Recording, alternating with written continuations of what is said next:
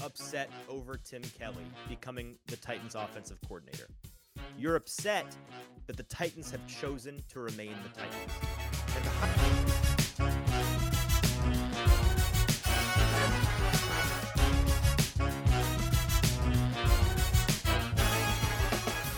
Welcome into the Hot Read podcast for Friday, February the 10th. I'm your host, Easton Freeze, Director of Published Content here at BroadwaySportsMedia.com. We're also brought to you by the 440 Podcast Network. I am joined today by producer JT, as always. JT, how are you? Happy Friday. I am fantastic on this Friday, and Oh, mostly boy. because it's the weekend, and I'm going away this weekend before the Super Bowl, going on a little trip this Yep. weekend to Knoxville. First time up there, going to check it out, but also because mm, to peek behind the curtain a little bit, we've been recording the show out of order today, and did we Very just out of come off one of maybe our favorite and maybe best segments we've ever done? Oh, I'll say it's the best one of the year. And, and I, if you listen to this show at all, then you know I say each and every week my favorite segment of the week is the best bet gauntlet, and I mean that, man. I love. We've always said JT and I when we started doing the betting segments on Friday this year, we said I don't care if I go into the metrics of the show and see that nobody listens to the gauntlet every single week. I, I, eh, that is the only segment we do on this show at any point that is for us more than it is for you guys. We hope that you enjoy it. We hope that you bet along with us because, guys, we're 55% on the year.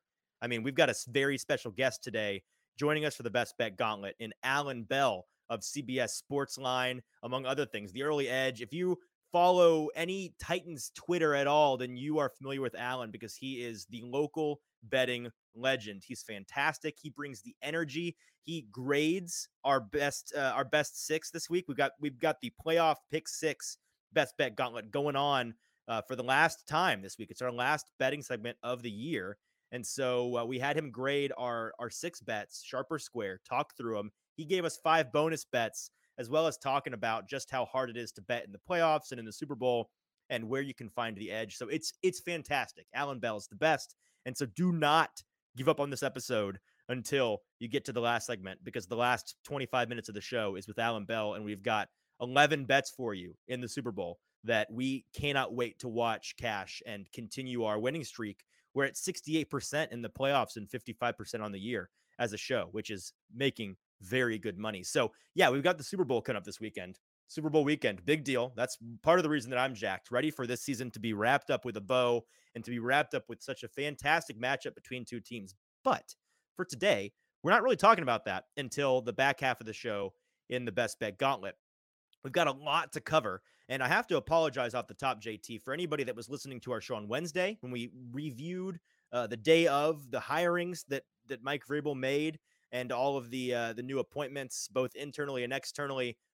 We said that we would have the James Foster draft episode up and available on Thursday morning. Uh, we tweeted it out, and this is a reminder for anybody that was wondering where the show was, but you didn't know. You didn't know because you don't follow us on Twitter. So at Easton Freeze, at JT underscore Runke, at Broadway TN to get Broadway Sports Media news and uh, all the articles and the show posts there. But especially if you don't follow anything else, you've got to follow the Hot Read Pod. It's at Hot Read Pod on Twitter, Instagram, TikTok. That's where you're going to find the updates on the show. And if you followed us there, you'd know we end up we ended up pushing that show back to next week just because of a scheduling issue with James, who we love to have on. Totally understands, not a big deal. We'll have plenty of time to talk draft and off season after this weekend. So it kind of worked out. Ended up still having our three shows this week. Didn't talk a lot of draft. We'll get into that next week, hitting it hard now that the season will be over come Monday morning. For today, we're talking about the Titans here at the top. We've got four segments before we get to the best bets show. And boy, we've got an awesome lineup for you today. We actually have two guests. First off, I've got a a thought, a take, if you will, to to run past you here at the top in the warm up segment. And then we're going to get into a couple of bits of Titans news that have dropped between Wednesday and today, Friday morning, if you're listening to this when it comes out. Then we've got an interesting segment with our friend of the show, Sam Phelan, over at A to Z Sports. He's covering the Titans starting this year. Uh, one of the beat writers covering the team over at A to Z. He comes on and he and I have a chat about what the Tim Kelly hire meant, as well as diving into you know what the future of this Titans team looks like now that we have a clearer picture of who the coaching staff is going to be. So that's a really fascinating and interesting conversation. Closest thing that I've had to a debate on this show so far this year. So if you enjoy um, if you enjoy conflicting opinions in a civilized and intelligent way, going back and forth, that is the segment for you because he and I disagree on a good bit. We agree on a good bit as well, but it's a fascinating and really a fantastic discussion. And then, of course, we've got the best bet gauntlet playoff pick six edition with our special guest, Alan Bell. So, Sam Phelan, Alan Bell, um, a lot coming up for you today. Let's dive right into it because we don't have a whole lot of time. This is the warm up. And here is my take to get us started today. You aren't upset over Tim Kelly becoming the Titans offensive coordinator. You're upset that the Titans have chosen to remain the Titans. Now, the hiring of Tim Kelly, I think, makes you, and I don't mean you in particular, the listener who is listening to the sound of my voice. Maybe it is. I think that uh, generally speaking, this is the reaction that we saw in the last 48 hours, JT, to Tim Kelly being made the offensive coordinator for the Titans. There's been a lot of frustration and anger, and we talked through a lot of that on Wednesday. So go back and listen to that episode if you want my full take on the hire. But I think the general sentiment from this hire, the frustration, the anger, the destitute, uh, you know, outlook on this team, a lot of fans asking when 2024 is and waiting to uh, move on past next year already. I think that that is a reaction that is born not of being disappointed or distrusting of Tim Kelly and his ability to operate the offense, and much more frustration that you think this hire means the Titans aren't radically remodeling their offensive identity like you wish that they would. And Tim Kelly, really, JT, I think Tim Kelly could become the next Arthur Smith, and a number of people would still be dissatisfied. It's because they don't want the Titans to be the Titans anymore. They they want this team to change its identity, and they were getting their hopes up because of the momentum headed in the direction so far this offseason of this team changing a lot, changing players, changing what they're wanting to do from a coaching perspective and philosophy perspective, what Mike Vrabel has laid out in his press conferences, what the change with Ran Carthon means for the team. All of that change made you get a little drunk on the idea that, oh boy, maybe the Titans won't be the Titans anymore. Maybe we'll see them change their identity entirely on the offensive side of the ball in one offseason. And so I think the crux the crux of this debate isn't Kelly's capability. It's that you wish the Titans would become a more modern offense. But I'm here to tell you that Mike Vrabel is, in fact, still Mike Vrabel, and he's still in charge of this team. What what do most folks furious or distraught over this hire have in common, JT? I think the vast majority of them want the Titans and have wanted for a while for the Titans to go get a new quarterback as soon as possible.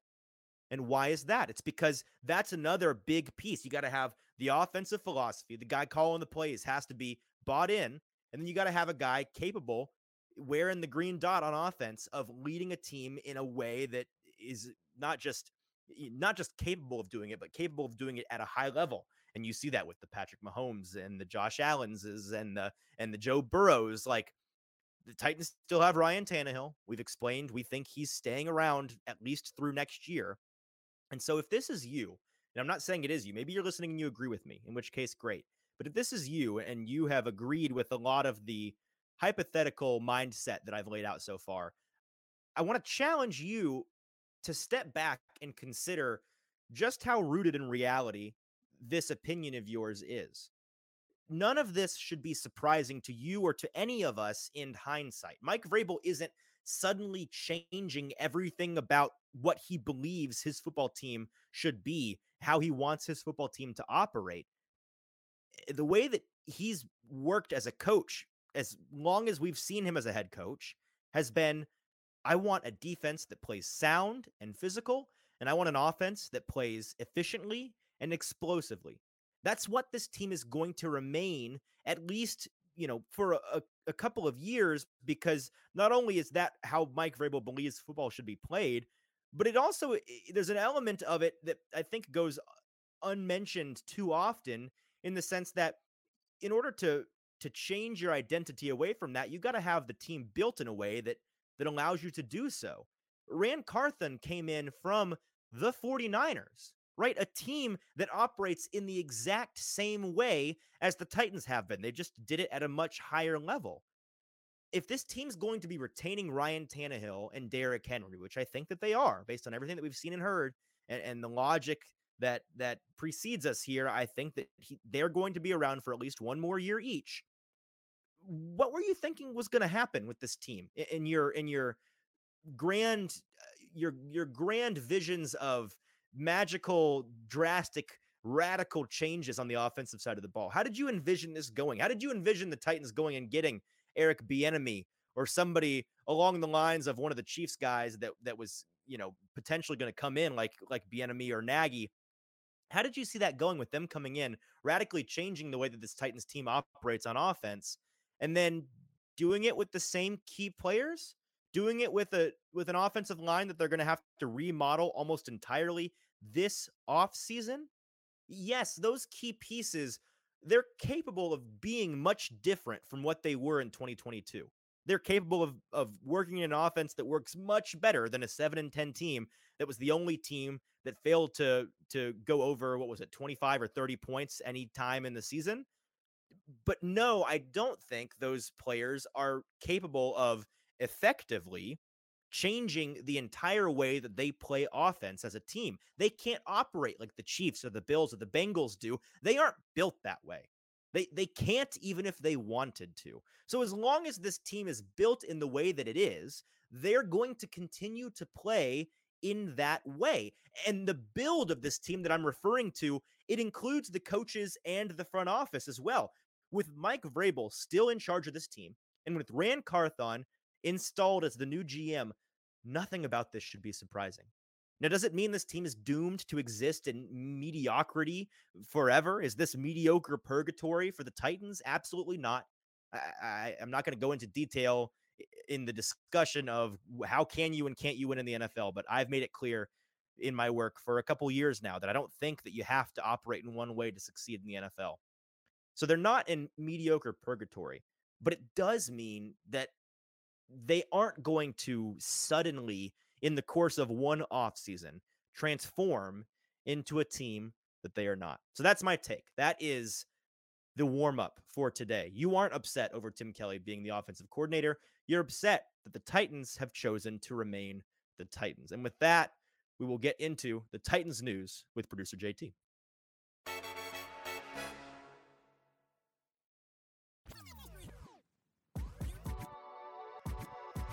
Get into the news here. And the Titans announced on Wednesday that they would be hiring Packers player personnel and football admin executive Chad Brinker as their new assistant GM. Brinker will oversee the operations and strategy and analytics side of the team. Easton, are you glad to see the Titans moving towards a growing analytics department led by people from the outside? Oh, absolutely. The couple of things that this tells us, and it's not a lot, but the fact that he's the operations guy. Now, I, I've been led to believe that Ran Carthon's going to have two assistant GMs. This is one of them. Chad Brinker is going to be the ops guy. And so that question that we had when he was introduced, who exactly is in charge? Who's doing what? Who's managing personnel? It sounds like Brinker's going to be more in charge of that side of things or, overseeing the way that I guess at least the front office player personnel handles those things with Ran Carthon overseeing him. The other thing is, yeah, if he's being brought in to head up analytics, he's a guy from the outside, brought in by a guy like Ran Carthon who has experience with and seems to be much more warm towards the idea of analytics being used. That makes sense that this team's probably going to lean more into that, at least from a front office perspective. And if they're collaborating the way that they've said they're going to be, if they're working well together, playing nice, then that should rub off on the coaching staff. Mike Vrabel and Ran Carthon, they should do you remember when we were kids the the pens that were like on TV called uh, blendies where you'd put them in a chamber and you'd twist them and then you'd blend the colors together? It was it was a, maybe it was Sounds just a familiar. regional thing. It was a thing when we were kids okay? Like like 15 20 years ago. These were pens that were like a red pen and a blue pen and you'd put them in this capsule you'd twist them together and then they'd both be like a reddish purple and a, and a bluish purple if this team is collaborating the way that they're supposed to be this should be a team full of blendies at the executive level. You should see Ran Carthon bleed into the way that Mike Vrabel operates, and Mike Vrabel bleed into the way that Ran Carthon thinks. The one question I have from this hire is he was brought in, and I believe it was Albert Breer who does Monday Morning Quarterback over at Sports Illustrated. Fantastic columnist and a guy covering the, the NFL. He said something on Twitter, and I, I should have gone and found it, but he, he said something along the lines of it looks like Ran Carthon and the Titans are going to be going with a Cleveland model in terms of the way that they're building their front office. What does that mean? What, what about this hire makes it a Cleveland model? And once more, why exactly would you want to lean into anything that is a Cleveland Browns model? What about their front office, besides the fact that they famously have recently leaned into analytics is super admirable or makes you want to copy off of their notes. Like I, that one was confusing to me, and I, I'm I'm curious to find out what that means. But generally, like the hire, don't know a ton other than the fact that this sheds a little bit of light on who's doing what. In our last uh, little thing of news here on this Friday morning, let's talk about the Titans passing game that Tim Kelly oversaw last year which was the first and second down passing game. And our friend of the show, Mike Herndon, actually tweeted out a couple of graphics here. And we'll take a look at them right here, which showed that the Titans were actually above average in according to the league uh, on first and second down passing plays, according to yep. their drop back by EPA per play. And if we look at the other one here, they were considerably worse on third down. Yes. Yeah, so first of all, this is the perfect point to remind you that if you are just listening to this show, wherever you get your good podcasts. We appreciate you. Thank you. Please subscribe. But also, it's a video show, man. You can come see our beautiful faces as well as this beautiful chart, as well as other many visual aids that we have in almost every single episode. You got to go to YouTube, Broadway Sports Media, the YouTube page for Broadway Sports Media. That is where you find our show each and every episode, as well as now we've got a number of clips from shows coming out there as well. So get everything Broadway Sports Media media related, uh, podcast related, all the F words shows. You can get the uh, a football show, I believe, the 440 and Broadway production, as well as all of our media there. Watch it and listen to it. I promise it's twice as good. All right. Uh, yeah, so this is interesting. And uh, how much can you read into it? I think Mike Herndon said it himself in the tweet. Probably not a whole lot. We don't know. But we did find out that in the press conference, at least Mike Vrabel alluded to the fact that okay, Tim Kelly last year, one of his main responsibilities was passing game on first and second down. Well, when you isolate those plays for the Titans, they were above league average. They were on par with the Eagles, the Vikings, the uh, Seahawks, the Saints, the Commanders in that group of people, slightly above average. On third down, they were abysmal. That that's something that you know if you're looking for any re- if you're somebody that is really upset over the Tim Kelly hire and looking for a reason to be a little bit optimistic, if what he apparently was in charge of last year is any indication of his ability to call plays and to design plays and to game plan during the week, this looks like a pretty nice, uh, nice positive in his in his pros and cons chart. And that's going to be it for our Titans news today. All right, that is our Titans news for the day. Let's get into our third segment, which is Tim Kelly and the future of the Titans with our special guest Sam Phelan over at A to Z. Without further ado, here is that conversation. All right, we're welcoming in back to the show, friend of the show, Sam Phelan over at A to Z, covering the Titans as a beat writer. Sam, how are you, man? It's been a while. Yeah, been a little bit, but uh, you know, I always uh, like to make time for you, Easton. So uh, appreciate you That's having so me back on. I always love talking ball with you. So uh, yeah, looking forward to it. Perfect. Yeah, glad to have you. Glad to. Uh, uh, the feeling is mutual. Definitely agree. Love to to get to talk ball with you. And today we're talking about the the Titans hirings this week. Wanted to further unpack a little bit specifically on the Tim Kelly front, talking a little bit about what you and I talked briefly about on Twitter the day of the hires. Um, wanted to get somebody with maybe a little bit of a different perspective to to kind of go back and forth, maybe debate a little bit what the ramifications of this hire may be for this team and, and what your perspective on it is. So let's start there when this hiring news came down, and in classic Mike Vrabel fashion, in hindsight, this makes total sense to me that he has learned from past mistakes and decided to bundle all of his offseason hires in one go so that he can just get it out of the way. It's very on brand for him. And, and it's made for a hectic week for folks like you and I. But focusing on the main one with Tim Kelly, what was your reaction to it? And maybe in the in the what 48, 72 hours we've had since then, I'm losing track has your opinion of it changed at all?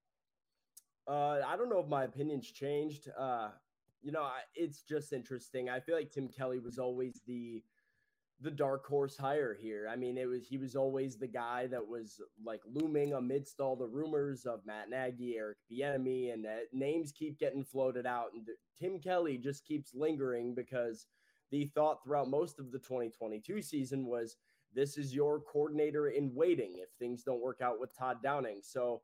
Uh, I think for myself, for a lot of Titans fans, I, and I think people are pretty split on it, but there can be a sense of just being underwhelmed with it because uh, it really felt like, especially with the Ran Carthon hire uh, and, and hearing what Ran had to say, knowing Ran's track record, feeling like the Titans were going to start going in a different direction as an organization, and another internal hire at offensive coordinator uh, I think is a little underwhelming for people that maybe had their expectations or their hopes on a new, uh, so just somebody with a new, unique perspective to bring to this offense.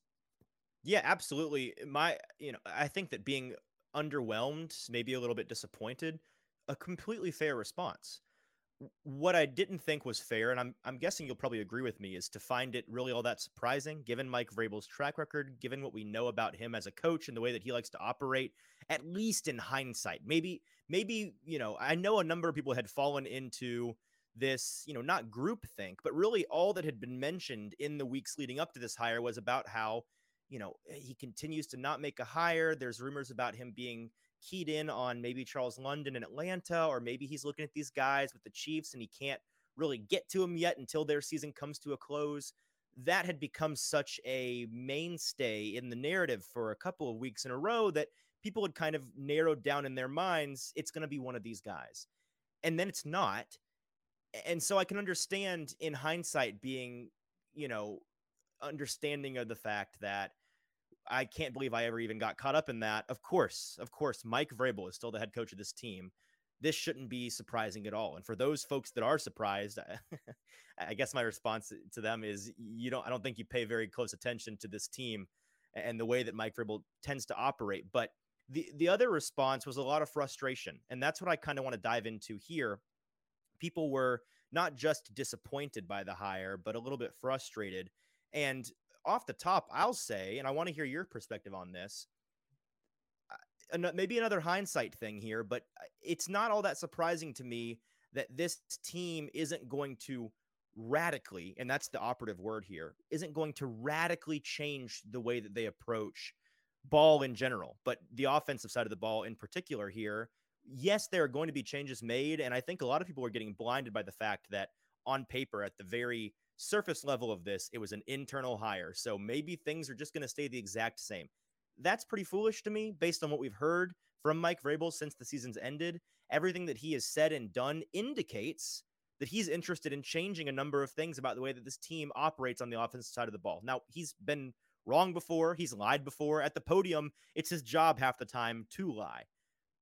But there's nothing that he's said or done that indicates there's not going to be some level of change.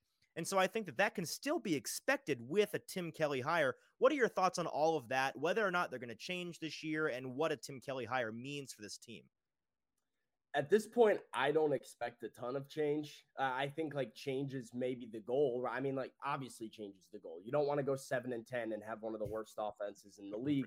That's yeah. not Mike Vrabel's goal, right? And, and but I think he views more of the the growth coming from the personnel more than it will the Bingo. mentality or play calling at this point. And, and, I think that he made one of those points when he was talking about Kelly, but it but for the people, I would say for the people that have said they don't expect a ton of change or things won't change. I mean, Mike Vrabel said, why did he hire Tim Kelly? Because he brings carryover and familiarity to the concepts they like to run, and he believes in an identity, and he doesn't believe their identity or philosophy is broken that's him telling you that they're not going to change a ton, radically at least. I mean, sure, any offensive coordinator is going to come with a few different play calls and a few different ideas that they might like to implement versus the last guy. But the Tim Kelly move was, you know, at the, if anything, keeping consistency with their thought process and then hoping adding some pieces here and there and a, and maybe a couple play calls will fix the problem. That's what it feels like to me and I think a lot of other people. Um, which is why I think that there is that level of frustration of feeling like they need to do something differently. And it doesn't seem like they're all that motivated to at this point. Well, and see, it's interesting that you and, and a, a number of people have kind of glommed on to that part of what he had to say. For me, and I, I don't think that there's a wrong answer here. I think it's really just what perspective you're coming at it with. For me, the the part of that exact quote in his press conference that stuck out to me was he said, like like you just detailed, what Tim Kelly brings to the table is some carryover. But then he went on to say that we do expect that there's going to be a lot of changes made that change the way that we coach this team and change the way that we have to approach the different buckets we put things in. Now, again, if, if your response to that is, of course, he's saying that, I'll believe it when I see it. Fair, right? Well, right. I mean, I think that's one, but I think the other one is his follow up to that is talking about speed, talking about physicality, talking about efficiency passing those are aspects that you can argue are going to be personnel changes and saying we need to get some faster players and you know shore up our offensive line. And if you were to i think if you look at a lot of the concepts tim kelly ran as the play caller in houston you would see True. it's not all that different from what tennessee was doing last season. So like it's a lot of the same concepts. And I, like this is the other thing too because i was very set on trying to bring in somebody from kansas city right. uh, either Eric Bieniemy or Matt Nagy. I really didn't care which one, uh, and, and, the main reason why is because I've held this point for a while that I think the Titans need to, you know, switch their philosophy to being a pass first, new age, push the ball down the field football team. And this is Derrick the crux Henry, of the argument. Yep. Yeah. I mean, Derrick Henry is amazing. Derrick Henry is a generational talent at running back and I don't think you win a Super Bowl handing it off to one bell cow back 35 times a game in, today's league. I don't. I think you have to be multidimensional. That can be running the football. That's what you see with Philadelphia. That's what you see with the 49ers and what they did. Like they have three good running backs that can hurt you in a mobile quarterback. If that's your offense, fine, but you can't drop back with an like a quarterback that can't move and then try and hand it off to a running back 35 times a game to run between the tackles. I don't think that works. So. I, I want to see them shift that philosophy. And I look at uh, the interesting stat from Sharp uh, Sharp Football. I'm trying to remember the exact name of the I think site, it's Sharp Analytics. I think is what he calls yeah, it. Yeah. Warren Sharp's site is really good for this stuff, but it's the run to pass ratio within offenses.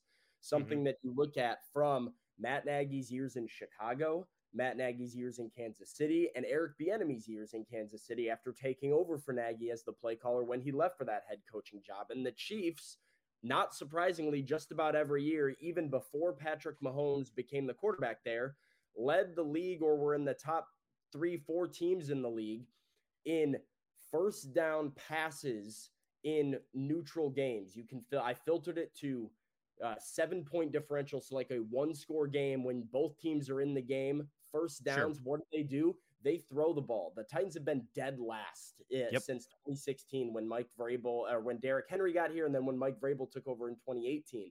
So finding a coach that uh, has that, you know, hey, maybe let's throw it on first down. Let's try and be efficient in the passing game, but pick up these chunk yards to make our run game more dynamic and more dangerous is valuable to me Tim Kelly, two of the three years that he was in Houston, bottom five in first down pass percentage. He was a run first guy, and that was with Deshaun Watson at quarterback two of those years. So, like, this is a guy who knows how to run the ball, likes to run the ball. It's no surprise Mike Vrabel likes him, but I don't see where there's a change in philosophy coming, which is, like you said, the root of the argument and the root of the problem for me. Well, Sam, this is exactly why I wanted to have you come on stop by and share some thoughts today because this is, as I've thought about this over the past couple of days, really the root of the frustration is that people got their minds and hearts set on, and I think many have been set on this for a long time, but I think the opportunity to actually make a hire at the offensive coordinator position was just so tasty to them. They were salivating over the idea of maybe this is when we see this team in an offseason that so far has been dominated by change. Let's let's change things across the board personnel, staff, front office. Then they go with this. It, it doesn't follow that that narrative in their heads that they were wanting to to use to paint the picture of this team going into next season. And that's frustrating, but it's it's less about what Tim Kelly as as an offensive coordinator is actually capable of and more about what people want for this team. And that's why when we were tweeting back and forth about this, your point, and I, I actually pulled it up, you said it's less about what I just said, less about what Kelly is and isn't capable of, more about what the Titans do or don't need. That set a light bulb off in my head that yes, okay, so this is exactly what people are upset about. They're not upset about Tim Kelly. I, I said this on Twitter, and I'd imagine, I don't know, maybe you agree, maybe you don't. I, I feel like if if Tim Kelly hadn't been on staff last year and had been hired from the Texans or off of a sabbatical or from another team, people would have been much more receptive to this hire yep. than if you know in this situation he's coming off of uh, being a mysterious element of a disastrous staff. So that's what's interesting to me. And um, while I don't necessarily agree with everything you said in terms of the philosophical changes this team may or may not need, that I'm glad that you came and presented that perspective because um, it is, I think it's a very fair one and it's an argument worth having. I'll say this because we can argue till the cows come home about what kind of team can and can't win a Super Bowl or, or can and can't succeed in the NFL and and what that philosophical um, structure of a team has to be in order to succeed, right? But given what we know now, focusing in on what this team is going to be,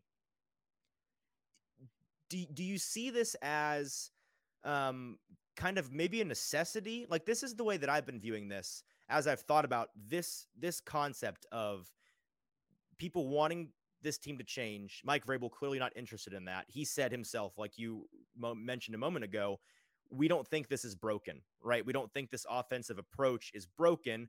We're, you know, in a similar way that he did with the defense a couple of seasons ago, challenging the front office to get us better players to implement um, into this system, as, as opposed to trying to make a kind of crappy roster work with a different system. That seems to be what he and his coaches are interested in doing and, and I feel like this approach that he's taking of not radically changing, not becoming pass first, pass heavy, pass often, but sticking with his guns, shifting some things around, but the general identity of the offense staying the same. Do you feel like that's a necessity given their situation at quarterback and or on the offensive line? Because I think that there's an argument to be had that yeah, maybe generally speaking in the NFL, you should migrate towards this newer age philosophy as a team but you can't do that unless you have the necessary pieces. And if we're assuming that Derrick Henry's back and that Ryan Tannehill's back, which at this point, and maybe you disagree, but I feel like at this point, it seems like both of those things are much more likely than not. Does that limit what you're actually capable of doing in terms of a philosophical shift? No, I don't. I mean, I don't think so. Uh, and I, I think the reason I would point to of no is it's Look at the 2020 offense. I mean, look at the 2020 Titans. But was that much of a different like identity? Do you I think? Mean, they pushed the ball down the field an awful lot. They used play pass. They had the players to do it though. Had, right. You I mean you had the players to do it, but I mean it was still Ryan Tannehill. It was right. still Derrick Henry. The offensive line's a problem, but uh, I think my point would be the offensive line is going to be a problem for your run first mentality too. Like you can't. It's just a problem. Your offense is going to stink regardless. Yeah. And I think that's why people are frustrated though, because you they did have the pieces. They had the pieces sure. to make the system work. And this may or may not. We don't know what happened in that draft room that night. We don't know where Mike Vrabel fell on it. But ultimately, the decision was the, the decision was AJ Brown's not worth a hundred million dollars. Why? Yep. Because he's a wide receiver and we run the ball and play good defense. That was mm-hmm. the decision. That was that philosophy. That was we are going to run the ball, control the football, beat you with defense, and win ugly games. Coming to fruition by giving away the necessary pieces to make it work. Mm-hmm. So what like what are we doing here? And if you're a Titans Fair. fan eh, or even just somebody from the outside looking in, it's confusing to see a team now say, "Well, we need better players." Well, a year ago you gave away the better players that did work in this system. So I think you have to. Well, go. and the guy that did that is no longer employed. So. I mean, and you're right about that, right? And like like I said, we don't know where Mike Vrabel stood on the AJ Brown trade, and it sucks to keep bringing up over and over again with it essentially and seemingly everything the Titans do. You you kind of have to. The butterfly effect that it has had on the situation yeah. that they're in is relevant, uh, and it continues to be relevant. So, I don't think you are like too handicapped by your personnel moving forward to to make it work but I think there has been a shift in what they did in 2020 to what they did in 2022. Uh, you'd like to see them get back to what they were doing previously. Uh, well, like, so it, I, it, it, I, watched highlights of that team the other day, and I'm just like, this looks like completely different team. team. They can throw the ball down the field with Yep. Even just yeah, you, you, get the point. I'm sure you're very familiar with that team and the good old. Well, days. in the end, it wasn't just AJ Brown. I mean, he was a key that unlocked right. a lot of things, but you were able to use Adam Humphries and Corey Davis in in ways that you weren't able to use your wide receiver really one, two, or three on this year's team. But it's interesting to me that you say that, and I know you got to go just here in one moment, but I want to get a clarification on this. You mentioned, um, and I, I think maybe you fall on this maybe slightly differently than some other fans I would have put what the Titans were trying to do in 2022 in a very similar, if not the same bucket as what they were doing in 2020. And they were just doing it very poorly. Now, there, I mean, there are certainly some things they were doing differently um, from a scheme standpoint, and and they've evolved a little bit. But generally speaking, for you, would getting back to the way that they were able to operate as an offense in 2020 with Tim Kelly pulling the levers, and I'd argue much more importantly, Ran Carthon and company putting better players in the system. I mean, Mike Vrabel mentioned this at some point this week. We would love to not be able to telegraph plays um, and and flash run or pass up on the scoreboard essentially, but that requires having players that you can put in the game that have that level of ambiguity, right? There are certain players on a bad roster where you put them in and you just know it's going to happen because they're in. Doesn't matter where they are. Um, but do do you think? Them doing that and getting to a place where they can operate more like the 2020 Titans is an element of philosophical change that would demonstrate to you this team actually is changing. That would that in other words that would look like a change to you. I think it would look like a change but almost not enough I mean, right. I'm, okay. I, I, I understand that I'm more radical on this than a lot of people. Uh, seemingly, well, I think some are more radical. I think some would say the 2020 Titans are exactly what I don't want. Some would be like that. They still ran the ball 35 times in some games with Derrick Henry. I want to get away with that, away from that. I want to be the Chiefs. The I want to be the Bengals and the Bills, and that's not possible with Ryan Tannehill. It's just not. Yeah. Well, well here's the thing with with the Derrick Henry thing, which is why. It, I think you can win. I, will retract my previous statement. Like I, you can win giving the ball to him that many times. I just want to maximize his threat level. And essentially, what the Titans did in 2022, every time he was on the field, you knew they were running, especially on second and third down, because he was not out there for pass blocking, and you didn't run a ton of play pass because you didn't have wide receivers or the offensive line help to actually give Tannehill enough time in the pocket to deliver that ball on time, right? So, like, I want to yep. maximize the threat of Derrick Henry, where just pretending to give him the ball, just, just faking yeah. a handoff to him. Yeah. Opens you up for a big play somewhere else. And when you are so caught into this identity, which Todd Downing was, of first down and 10, we are going to run the football. And then we are going to run it again to get into third and manageable. And now we're in third and five. And mm-hmm. hopefully somebody's open. Like you, you put yourself into a box that takes away how dangerous your best players are. And, and so I think the goal and like, like you, like you said, I think 2020 offense would be if you can get there, I'm fine because like with the current personnel you have and the like the cap issues, the offensive line struggles. You don't have an elite quarterback. Just you know, be competent, right? But but you've given right. away weapons now that have put you into spot where it's like, well, are you changing this thing or are you trying to run the same system with worse players? Well, so, Sam, what I'm hearing you say on the Derrick Henry front, your clarification is that it's not that you can't win with a Derrick Henry style running back. It's that you can't win with just a Derrick Henry style running back. And I think they've leaned too much on that Absolutely, recently. they have. Absolutely. They, taken this mentality of, well, we have Derrick Henry, so we're going to run the ball. And I don't think that maximizes it. It doesn't help Derrick and it doesn't help you because, like yep. you said, if you if you're one dimensional in this league, I don't care how good you are at it, you're gonna get beat. Like you can have the best quarterback and the best receivers. If you can't block and they can get after the QB, they'll stop you. You have to run the ball. If you can run the ball, but you can't throw it down the field, you're going to get stopped eventually. And as good as some of these offenses have been, 2020, and as good as the team was in 2021, You get to the playoffs, and what happens? You get to a team that either stops the run or gets after the quarterback, and you don't have enough balance to overcome it. Like, and I think that is the deep rooted issue that the Tim Kelly hire is almost a it, know, it's just a figurehead for that mentality trying to continue. And, and, I think for a lot of frustration for people, because if you don't believe that this current system and philosophy is going to work, this is just delaying the inevitable to all right, we have to go get an elite quarterback and start changing things around. Sam Phelan, boys and girls, he's one of the best, and we love having him on the show. Sam, thank you so much for your time today. Hopefully, we have you back sooner than later. Good to talk to you. Hey, appreciate it, man. Another big thanks to Sam Phelan over at A to Z for finding the time for us once again. Love having him on the show. Real quick, before we get into our last segment of the day, which is our best bet gauntlet with our special guest, Alan Bell. Got to remind you that if you are not subscribed to the show, please go and do so. And when you do subscribe, wherever you get your good podcasts or watch us on YouTube, subscribe at Broadway Sports Media on YouTube, subscribe at Apple Podcasts or Spotify or Google or Amazon or Stitcher or wherever you get your podcasts. You got to go and leave us a review as well. You scroll down the feed on Apple Podcasts or on Spotify. The bottom, you'll find five stars. Click the fifth furthest one from the left, and that'll give you a five star review. You'll leave in the box below any comments you have.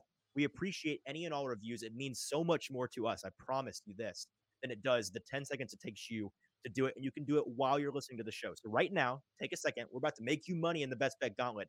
Help us make a little money in the future by leaving us a review. Helps us with, with the algorithm as well as potential sponsors and all of those things.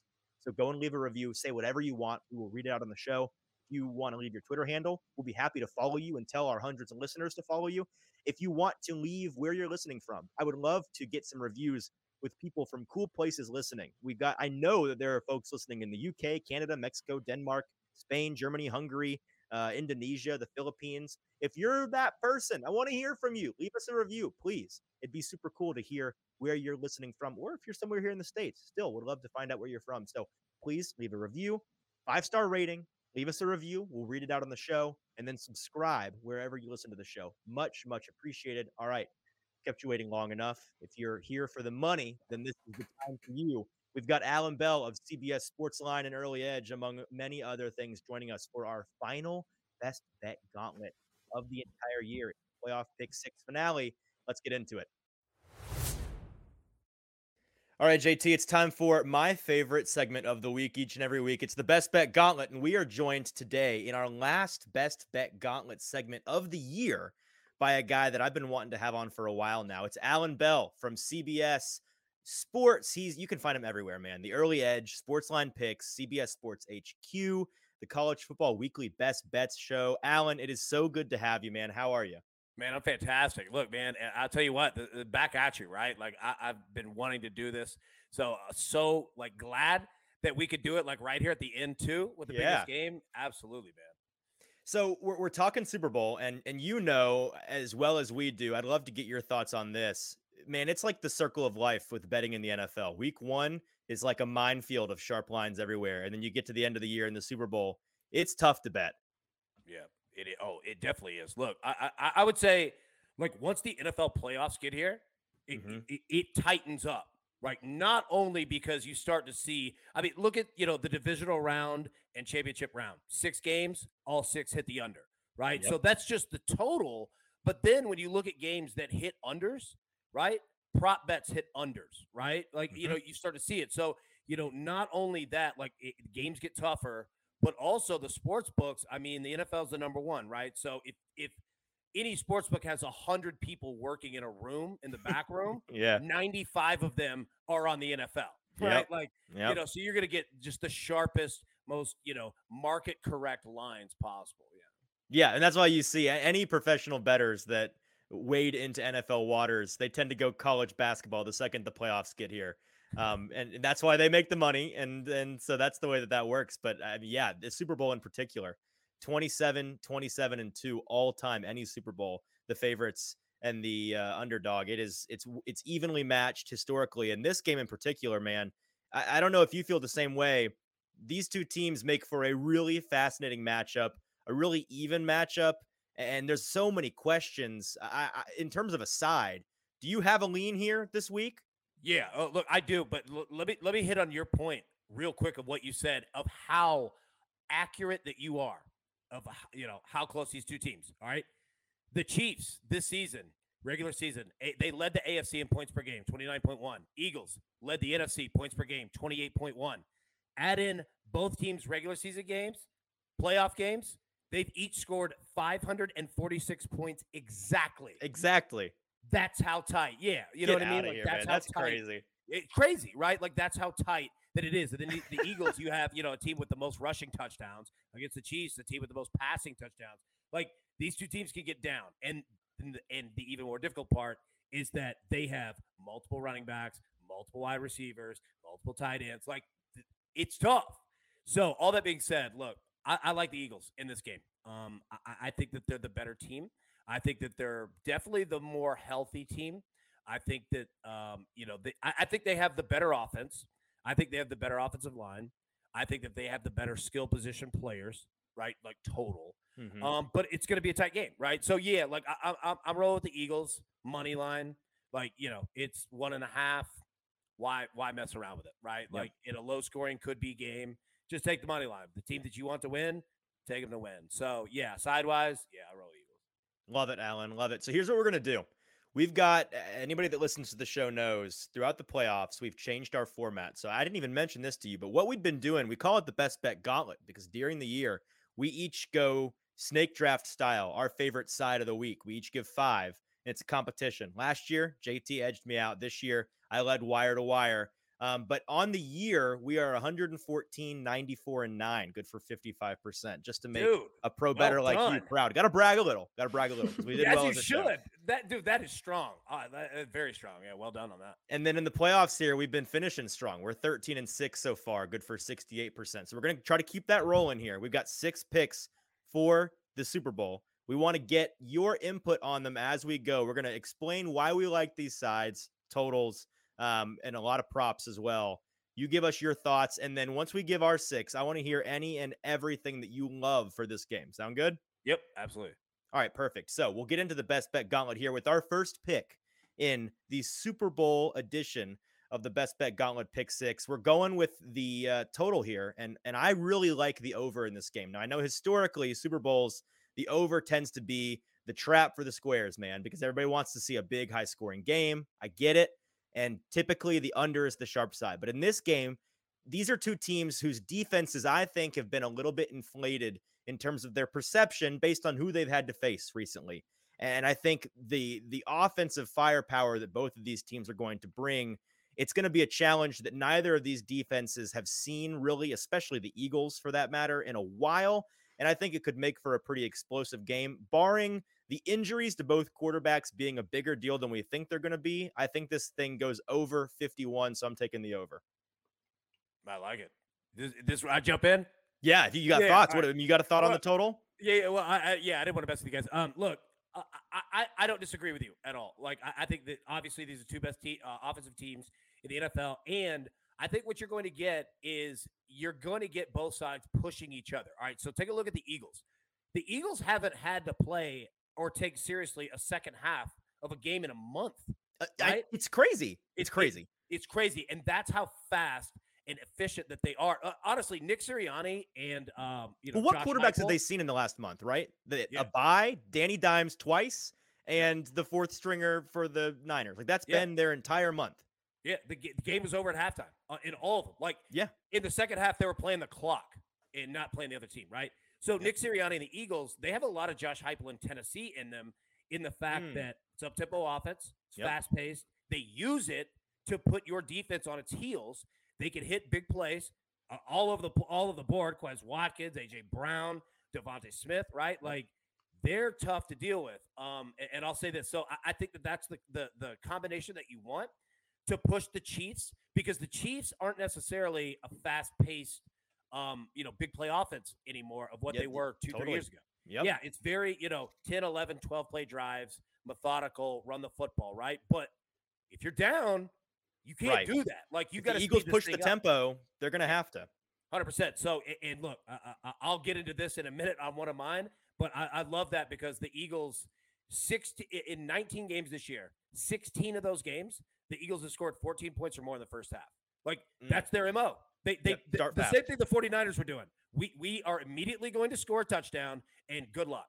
Like so yeah, like I, I like it not to get long-winded, but yeah, man, like I, I like the pace to be pushed fast, which leads All right. to overs. Yeah. All right, JT, what's our next pick? Yeah, let's get over here to our second pick in the Super Bowl pick six. We're going to move over to some props here. And let's go with Jalen Hurts over 10 and a half rushing attempts. In his last three, he's gone 9, 9, and 11. So all pretty much close to blowouts, by the way, two against the Giants, and of course the one against the 49ers. But before he was injured with that shoulder, he cleared in almost half of his games, 7 of 14. Hurts also went over 10 and a half rushing rushing attempts in 6 of 9 games pre-injury that were close games, so decided by 14 and 14 or fewer points here. Considering that I think it's going to be a close game and there's no game after this for him to leave it all out there concerning that shoulder, I think that's going to lead to more runs. Not to mention this Chiefs defense with Frank Clark, Chris Jones, George Karlaftis, Nick Bolton. One of them is eventually going to get to the passer here, and I think it's going to allow Jalen Hurts to run a lot more in this game. I- AB I- I- sharp square? Yeah, I, I I absolutely love that. I absolutely love that play uh, for a lot of the reasons that you just mentioned. First off, uh, yeah, like you know, you, you went through those numbers of of when he was close, but say didn't hit that one, like of the recent games. Well, the reason they didn't was because you got to keep him healthy through the playoffs. Like you said, there's no game after this. Like it, it's it's all in, right? And, and Jalen Hurts is definitely like that. Number two, I think where you're gonna where you're gonna steal a couple rush attempts is in the red zone. I think that they're going to use him, especially if it's a tight game and you don't want to risk things, right? Mm-hmm. Like you're going to steal two, three, four rush attempts there. He might not score a touchdown. He might, who knows? But you're gonna you're gonna steal a couple, which is exactly what you want. So, dude, I, I couldn't agree more on that one. That's a very, very good play. Yeah. All right, third pick here. Going with Isaiah Pacheco, sticking with the Chiefs. Going to say he goes over 10 and a half rush attempts. And this one's really simple. He's gone over 10 attempts in eight of the last 10. He's been the guy for the Chiefs running the ball recently, and he's become that workhorse. I think if they, you know, the Chiefs, what we were talking about earlier, AB, this is a game that the pace is going to be very fascinating. The Chiefs, in a rare spot here, are going to be the team actually maybe trying to slow things down a little bit, which is not what they've been used to with Patrick Mahomes at the helm. But given the way that the the Eagles can strike early and often and and over and over and over very quickly if you're not careful, they may want to try to dictate the terms early, maybe giving Pacheco a number of handoffs, especially in that first half, trying to slow things down and feature him a lot, particularly with their quarterback not nearly as mobile as they're used to him being. What do you think, sharp or square? Yep, sharp. Um, look, because you're right, Patrick Mahomes is, is you know, he's gonna he's gonna roll out, be mobile, like be mobile outside of the pocket to pass. He's not gonna run, right? And, and I'm with you on Pacheco. You know, you look at the depth chart here. I mean, Clyde Edwards-Helaire might as well be gone. You know what I mean? Like, yeah, yeah. Pacheco's the dude, and Pacheco runs hard as hell. You could trust him. Yeah, absolutely on that one. And I'll say this to give a local like Tennessee feel of what you Yeah. just said. Uh, the Chiefs absolutely will use their offense to keep the Eagles' offense off the field in a way. Go back and look at the Florida game against Tennessee. I think Kansas City uses a very similar approach of, you know what, we're going to run the ball, we're going to keep it away from you. We're not afraid to punt. All right, we're not afraid to punt because we can play with you a little bit too. Sure. That being said, we're going to run the football and control it. So yeah, a- a sharp play as well. Yeah. JT.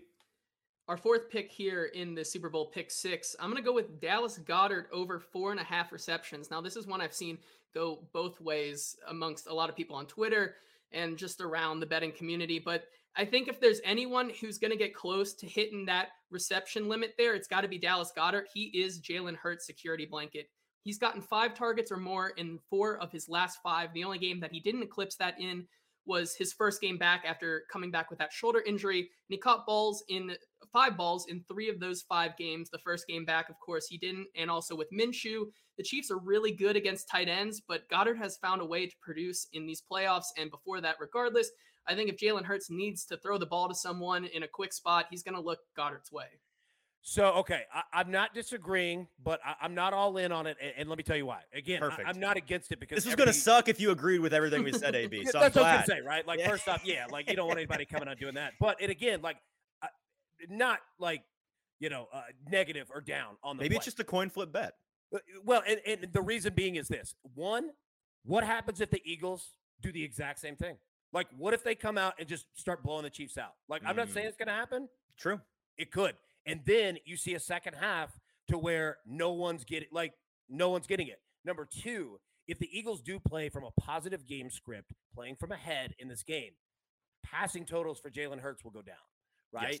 Yes. And couple that with the fact that there's just so many mouths that can be fed. AJ Brown, DeVonta Smith, Quez Watkins, right? Like again, it's not a negative on that play. It's a negative on how does this game go? Yep. And you could find yourself in risk spots. So that that's why I say it. So what I'm hearing here is if you if you're rolling with us on this bet, you got to hope that this stays tight. Yeah, like yes, yes, because I think that you know volume passing prop wise for the Eagles, it might be better for quick strikes, right? Mm-hmm. Longest reception, longest pass, mm-hmm. like those are generally a little bit more safe with them. As on the other side, the Chiefs could throw the ball almost 50 times in this game. And that might be your volume play. So, all right, I've got the fifth pick here. Our fifth pick of this pick six playoff uh, Super Bowl edition. That is, it's Kadarius Toney. He has been a pariah. He's been an outlier for this Chiefs team, and really, from a betting standpoint, kind of impossible to pin down. Yeah. Um, but we're gonna we're gonna go out on a limb here. Giants say, fans will agree with you. Yeah, yeah, I'm I'm sure. I'm sure. Uh, we're going to say he goes under 15 and a half as his longest reception. I was going to be back for this game. Um, but I'm really just expecting him to be the least involved of the three major receivers. There's a lot of injury questions for really the entire receiving room in Kansas City, but he's averaging 10.7 yards per catch with Kansas City. I don't necessarily see him as the deep threat in this game. He's really a, you know, you know, AB, he's a, he's a yards after catch guy. So if, if we get screwed on this one, it's probably going to be some linebacker on him that just blows it and he blows by him for 20 yards. But I I, I feel like and with with Kadarius Toney, the built-in the built-in security you have on any Kadarius Toney under ever is the fact that he's liable to on any play on the field get hurt and not return to the game. Yeah, yeah. Uh, you know what? That's a great point. Um, so, all right, sharp play. I agree with it. Okay. Um, and especially this, like what you said, his you know his uh, receptions are generally you know closer to the line of scrimmage and a mm-hmm. YAC guy. Uh, the Eagles' corners are legit. Like yes. they're like it's going to be tough to get him the ball, even if you know Kelce's running. You know, um, you know, splits across the middle, right, crossers and stuff mm-hmm. to get him open. Like they could jump it and pick six you quick. Like I, I honestly, I I agree. I think the Chiefs would probably look elsewhere um, you know, for their longer. So yeah, yeah, I, I agree. It's a sharp play. Yeah. Awesome. JT, last one. Yeah, our last one here. The guy who we think is going to be that deep threat here for the Chiefs, it has to be MVS. We're going to go with his receptions total over two and a half. With Mecole Hardman actually out for this game, they finally put him is on he officially IR. out now? Yeah, so he will okay. not be playing in this game. Brutal. He's on IR. Um, I, I, expect this to be a similar situation to the Cincinnati game in which he went six for eight for 116 yards. He is going to be that deep threat that Mahomes looks to. I expect him to be someone Mahomes relies on here, especially with injury concerns with Juju Smith Schuster. Give me the receptions over here. Yep, completely agree. Uh, if you're going to go volume based, especially at a low, like attainable number like that, 100%. And yeah, I, you know, obviously Travis Kelce is going to get a ton of, you know, coverage around him, right? I mean, obviously. Uh, and and I, I think that, you know, a correlated play with this, which I agree as well, is – going with MVS, like riding him and fading Juju. Like I, I think that you were mm. spot on with your analysis right there completely, and especially at two and a half. Yeah, man. Like the like Patrick Mahomes, I think his past number set at like 38 and a half. Like I think it I, I think it could be 44, 45 in terms wow. of attempts, right? Yeah, yeah I, I, really do. Especially so if they're down early. Yeah. Look, I mean, that's what the Eagles do to you. Like they, mm-hmm. they, they change the way that you have to play right? So yeah, I, I, especially at two and a half. Yeah, man, I like that. All right, AB, that's what we're rolling with this week. Now we want to hear from you. Is there anything side, total, prop, novelty bet that you're rocking with this week? Yeah, I'll tell you what. let me give you mine and you guys break it down, right? Like you tell me. All right, yeah, yeah, so- yeah. We, we this is like this is like uh the guys on Wall Street bets critiquing people on uh actually on Wall Street. But we'll do our best here. So let's let's hear what you got. I love it. All right. So first one, Eagles first half team total over 12 and a half. We just mentioned earlier. Yep. The Eagles 19 games, 16 of them they scored 14 plus points or more. Um, look, that's just how they are. Like the, you know, when you get to the Super Bowl, um, you know, you don't change. You know, it's kind of like you know who brought you to the dance. Right now, you know, you look at Super Bowls historically, the first six minutes generally not a lot of scoring, but then again, doesn't mean that that, that has to happen every time. Like the Eagles look to cho- to choke you out. So yeah, that's my first one. Yeah, first half team total over 12 and a half. Love it. No, I, lo- I love that. I mean, it's, it's everything we've talked about this whole time. Is if they're going to get out to a lead, it's going to be in that first half because they've done it all year long. Yep. All right. Next one. Yeah. Chiefs, What's up? Chiefs second half team total over 12 and a half. I see where you're going with right? this. Like, I mean, Yep. that's who the Chiefs are. You know, and even if the Chiefs like keep pace in the first half, like we're not saying they're a slow scoring team either, but they hit lulls in games. Like they get bored. You know what I mean? Like they kind of look like Kansas basketball at times. They just get bored. Um, yeah. right. So I- I'm going to roll them 12 and a half uh, over that. And here's the thing, you know, when you getting, you know, uh, numbers and team totals. All right. So you look at, you know, how points are scored in the NFL, 3s and Mhm. sevens, right? So you think two touchdowns, 14 points. All right. Getting it under 13 as opposed to under 14 is so much more valuable Yep. because now you can afford a missed extra point if it happens. And, you know, for the Chiefs side, touchdown, two field goals. Now, the Yep. Eagles don't kick a lot of field goals. They'll go for fourth downs constantly. But, you know, getting 14, then you would need, you know, a touchdown and three field goals. Like, it's not going to happen. You know what I mean? So, yeah, Chiefs over 12 and a half. No, I love that. And that's a great point about key numbers. I mean, you know as well as we do. We talked about this a lot this year. The old school key numbers of three and seven just don't mean as much as they used to in the NFL. You know, the the the key numbers of of 10, 9, like it's like any any single digit number in there besides four and five are pretty important eh, to different extents. And so getting it under that 13, not just under the 14, it's big. That's a good point. Yeah, yeah, definitely, man. It, it's definitely changed for sure. And with teams that could go for two, like the, the both these are so aggressive. You know, coach teams. So All right, aggressive. my, Yep. my next one here. All right, so like I said, I like your over. Right? 'Kay. Like I'm Yep. with you. I'm also playing both teams to score 20 plus points in the game. okay. So now, if if somebody's out there and they're saying, "Look, I, I don't know about the over," you know, I, I get it. We I think we all do, right? Like it certainly. Now you can kind of play the over. You need obviously both teams to get to 20, but I, I think that they do. Like e- even if you have a 23-21 game, I mean, AB, I'll be shocked if either of these teams gets held uh, into the teens. Like it's not Yeah. happening in this. yeah, game.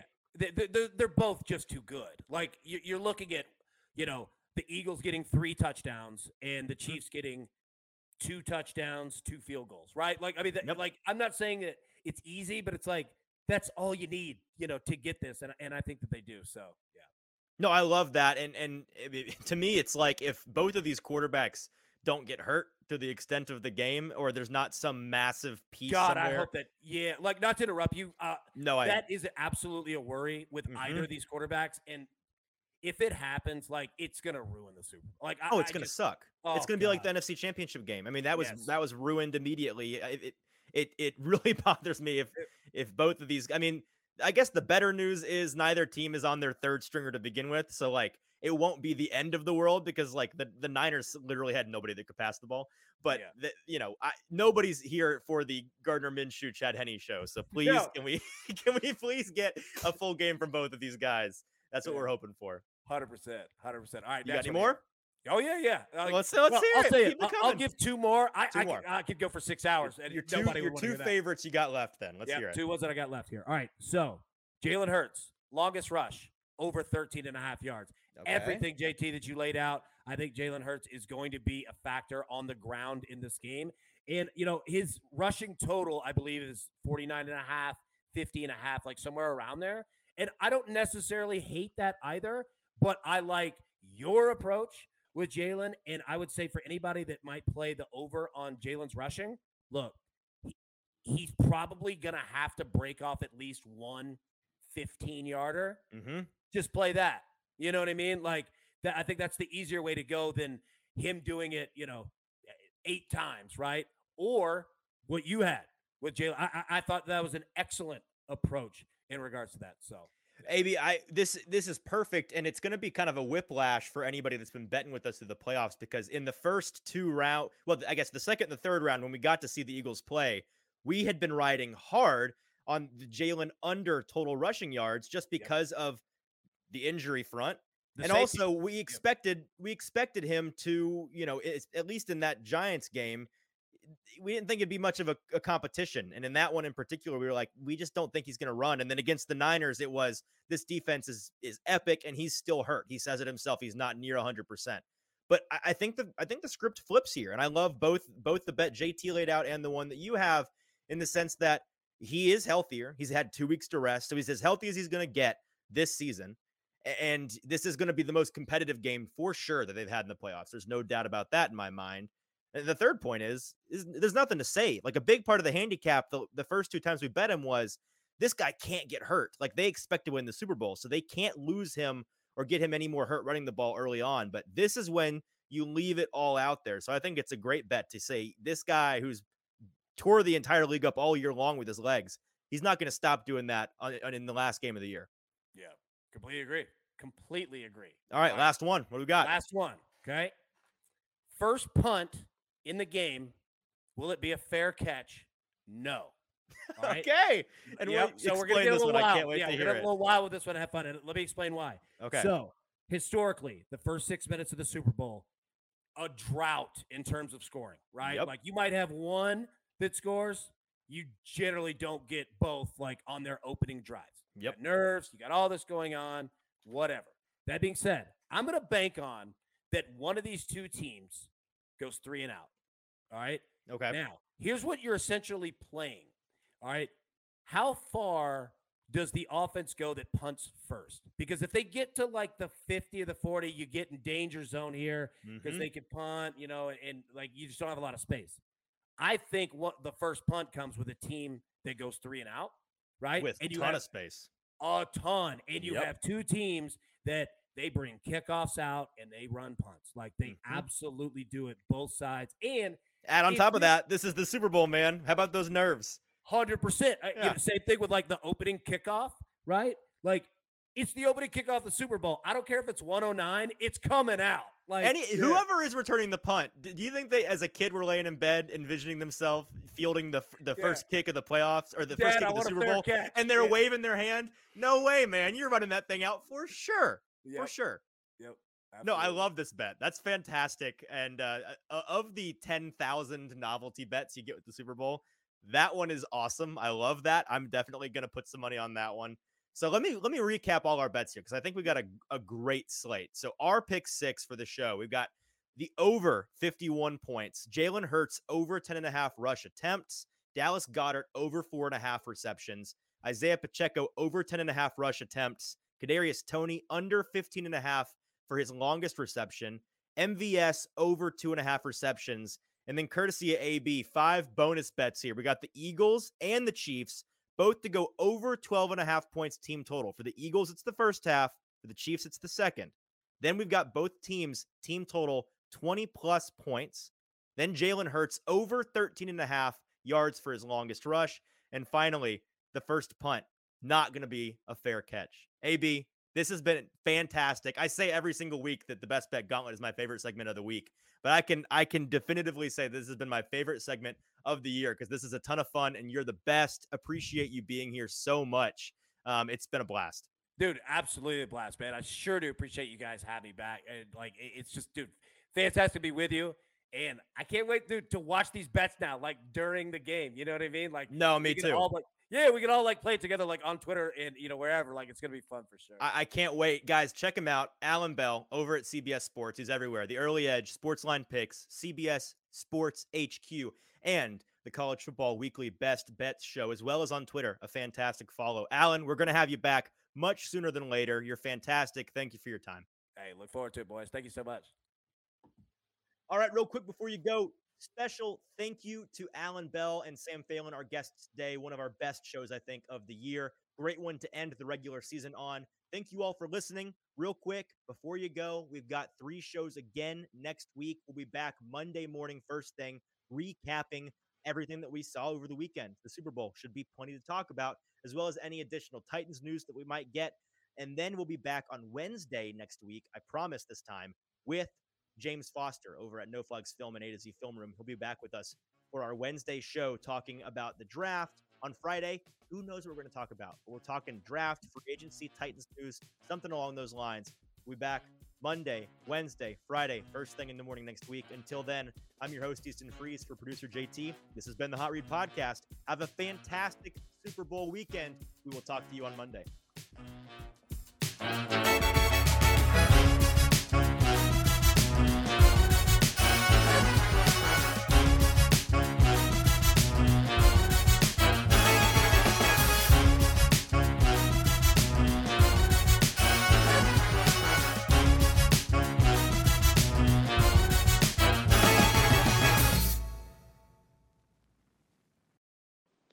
Whopper, Whopper, Whopper, Whopper, double, triple, junior Whopper.